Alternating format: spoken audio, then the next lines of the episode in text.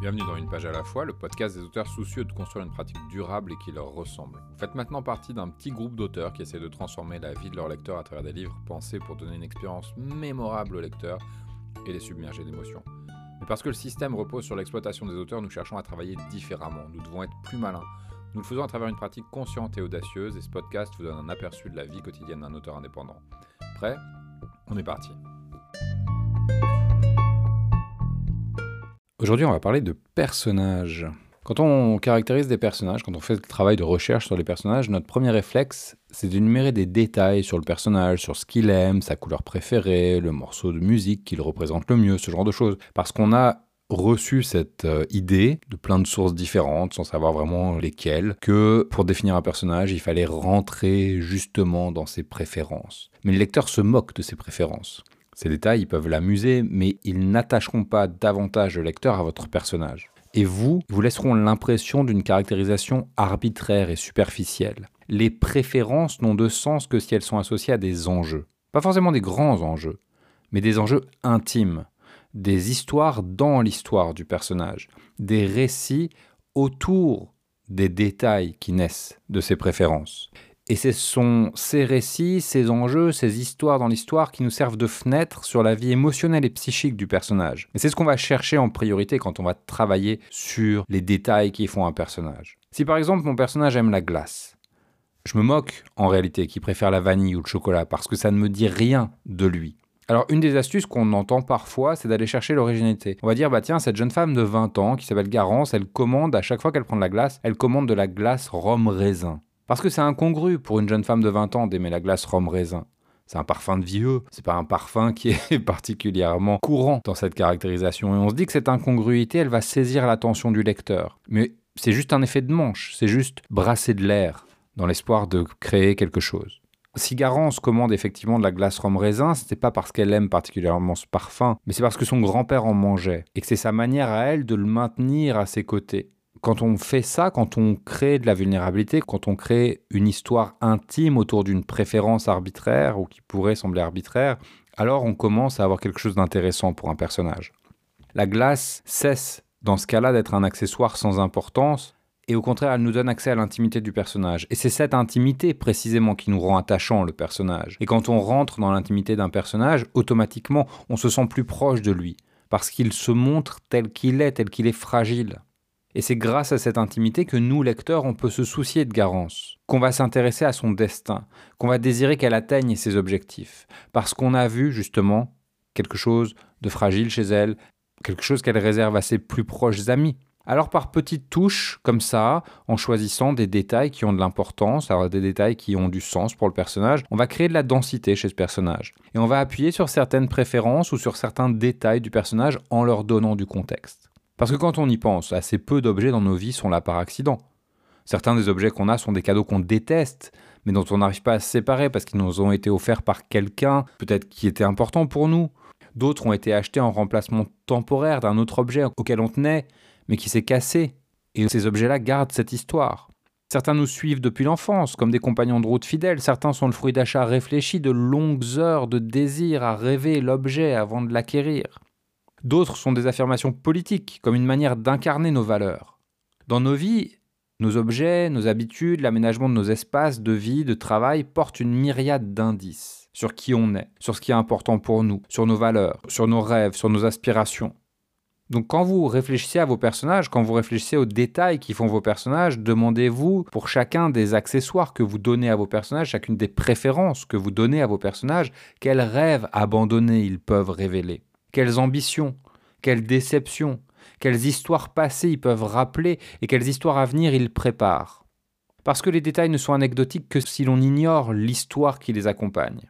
Alors bien sûr, il ne s'agit pas pour nous en écriture de tout prévoir à l'avance. On va pas, comme ça, pour chaque personnage, imaginer l'ensemble des accessoires qui l'accompagnent, l'ensemble des préférences qui le composent et les histoires qui accompagnent ces préférences et ces détails il ne s'agit pas non plus, pendant la narration, d'ouvrir une digression à chaque fois qu'on va présenter un nouveau détail, parce que ce serait dommageable au rythme du récit et que ça briserait l'illusion de vraisemblance. Parce que dans la vie, c'est là où on va parler de vraisemblance, dans la vie, on ne sait pas l'histoire qui enveloppe les objets qui gravitent autour des personnes qu'on fréquente. On ne connaît pas l'histoire qui entoure les goûts de ces personnes-là. Et puis parfois, dans la vie, une préférence, c'est juste ça, c'est juste une préférence, elle s'explique pas. C'est que notre palais préfère le rhum raisin à la vanille, par exemple, sans autre explication. Donc on ne veut pas tomber dans l'excès de donner une raison à tout, c'est pas ça l'objet de cette conversation. C'est simplement que quand vous écrivez, vous pouvez prêter une attention particulière aux détails et vous demander tiens pourquoi celui-ci? Pourquoi ce goût de glace? Pourquoi ce foulard? Pourquoi ce chemin plutôt qu'un autre pour aller au travail? Pourquoi ce stylo? Et quand vous portez votre attention sur ces détails, vous pouvez imaginer l'histoire qui pourrait leur donner du sens. Donc en fait, pendant l'écriture, des choses vont émerger. Si vous faites attention justement à incarner vraiment votre univers, à incarner votre personnage, en allant chercher dans la sensorialité des détails qui vont permettre de préciser que tiens, le stylo, il est rouge et puis il est un peu épais, puis c'est un feutre et pas un stylo bille, par exemple. En faisant ça, vous densifiez davantage l'univers du personnage, mais surtout, vous découvrez quelque chose, vous découvrez un détail, vous dites, bah tiens, maintenant que j'ai choisi que ça allait être un feutre rouge plutôt qu'un stylo bille, qu'est-ce que je peux imaginer autour de cet objet qui me permettrait de donner accès au lecteur et me donner aussi des fois accès pour moi-même à quelque chose de plus intime chez mon personnage. Et une fois que vous faites ce travail-là, une fois que vous prenez l'habitude de vous interroger finalement sur le sens que pourraient porter les détails de votre histoire, vous pouvez choisir les meilleurs. Vous n'êtes pas obligé de toutes les garder. Vous dites, bah tiens, le stylo rouge, en fait, il m'intéresse pas, il m'apporte rien. Par contre, le foulard, elle le porte parce que il lui rappelle ce que portait sa marraine, par exemple. Et que ça, c'est important pour moi parce que tout d'un coup, ça va me permettre de montrer l'attachement à la famille de cette personne. Peut-être, ça peut être ça.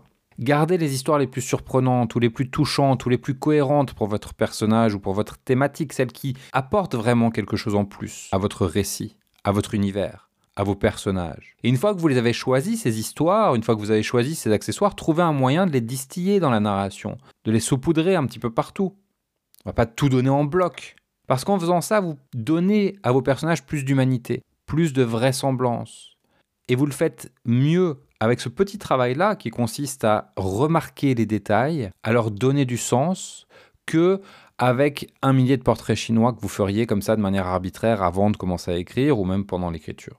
Parce que le lecteur, il est indifférent aux préférences de vos personnages, sauf lorsqu'elle l'aide à comprendre son psychisme, à accéder à son intimité et à mieux le ressentir. En ce moment, j'anime un cycle d'ateliers d'écriture autour de cette question de la narration des personnages, de comment on les caractérise et comment ensuite on met en action cette caractérisation. Parce que c'est une chose de définir nos personnages en théorie, de savoir que Garance, elle aime le rhum raisin et puis qu'elle était attachée à son grand-père et qu'elle rêve de devenir une grande journaliste. C'est une chose de le définir comme ça, en théorie, d'établir un portrait du personnage, d'établir une fiche de personnage, mais c'en est une autre ensuite de savoir comment faire exister cette caractérisation sur la page, dans le cours du récit, sans briser le rythme de la narration, et en approfondissant sans cesse l'immersion, en faisant progresser l'intrigue, en faisant progresser l'attachement du lecteur à ce qui se passe, aux enjeux. Dans le cycle, j'enseigne comme ça certains outils de la narration, comme l'action, le dialogue, les descriptions, les décors, et aussi les relations que le personnage entretient avec les autres personnages de l'histoire, et comment on utilise chacun de ces éléments de la narration pour montrer au lecteur qui sont les personnages. Parce qu'il s'agit bien de ça, il s'agit de montrer qui sont les personnages, plutôt que de le dire, plutôt que de le décréter. Écrire Maurice était froid et distant, ça provoque rien sur un lecteur. Par contre, donner corps, créer une situation, qui permettent d'illustrer cette froideur, d'illustrer cette distance et d'en montrer les conséquences et de créer de la dramaturgie à partir de la caractérisation du personnage. Et de montrer également dans quel contexte Maurice, il est ni froid ni distant. Tout ça, ça permet de donner de la vie à une histoire, ça permet de donner de la vie à des personnages et de faire en sorte qu'en sortant du livre, le lecteur, il regarde autour de lui parce qu'il est sûr qu'il va pouvoir croiser le personnage dans la vie. Aucun personnage vraisemblable n'est monolithique. On a besoin aussi de créer des nuances chez nos personnages. Et le problème, ou le risque en tout cas, à faire des fiches de personnages, c'est de figer trop l'idée qu'on se fait de nos personnages. Si on dit Maurice, c'est un gars colérique, on, on oublie que personne n'est tout le temps colérique. Qu'il y a forcément des moments dans la vie de Maurice où il n'est pas en colère. Et que ces moments-là, ils sont très importants pour le lecteur parce qu'ils permettent de mettre en lumière quelque chose de plus subtil, quelque chose de ce qui provoque la colère de Maurice dans son existence peut-être. Parce que tous nos personnages sont complexes, ils sont remplis de paradoxes. Et montrer les personnages, réfléchir à comment on va caractériser dans l'action, caractériser dans le dialogue, caractériser dans les relations nos personnages, c'est ce qui permet ensuite au lecteur de ressentir nos personnages et d'être embarqué par eux. Et d'oublier que ce sont des personnages de fiction. Et narrer les personnages, c'est aussi incarner la caractérisation, c'est-à-dire la traduire en situation concrète, en comportement concret dans le monde de l'histoire, par rapport aux autres personnages, par rapport aux objectifs aussi de notre protagoniste, ou en tout cas du personnage qu'on est en train de caractériser. Et toutes ces actions que pose le personnage, toutes ces réactions, tous ces comportements, ils ont immanquablement des conséquences qui font progresser l'intrigue. Et quand l'intrigue, elle évolue du fait de la caractérisation incarnée comme ça, du fait de la caractérisation incarnée et mise en action, alors on a la meilleure cohérence de l'ensemble, alors on a une intrigue qui est indissociable de son personnage et un personnage qui est indissociable de l'intrigue. Et on a quelque chose de plus fort, une unité plus forte du récit et de l'intrigue ensemble, et ça nous donne des histoires qui sont plus entraînantes pour les lecteurs. Parce qu'on ne peut pas changer le personnage sans changer l'histoire, et de la même façon qu'on ne peut plus changer les événements sans remettre en question la caractérisation des personnages. Et non seulement cette imbrication, elle donne de meilleures histoires, mais en plus elle facilite l'écriture. Et tout ça part vraiment d'une compréhension des nuances de nos personnages, de leur intimité, de leur vulnérabilité, et effectivement d'une attention donnée aux détails, parce que c'est à travers les détails que les personnages souvent se révèlent. Mais pas des détails arbitraires, pas simplement des préférences comme ça, déterminées au hasard, mais des détails, des préférences qui ont une petite histoire et qui nous ouvrent des fenêtres sur la compréhension subtile de nos personnages. C'est tout pour moi pour aujourd'hui. Je vous souhaite une très très bonne journée. Je vous dis à très vite pour le prochain épisode. L'atelier que j'anime sur les personnages est complet. Pour avoir des infos sur les prochains ateliers, inscrivez-vous à la newsletter sur cdd.anael.email. Bonne journée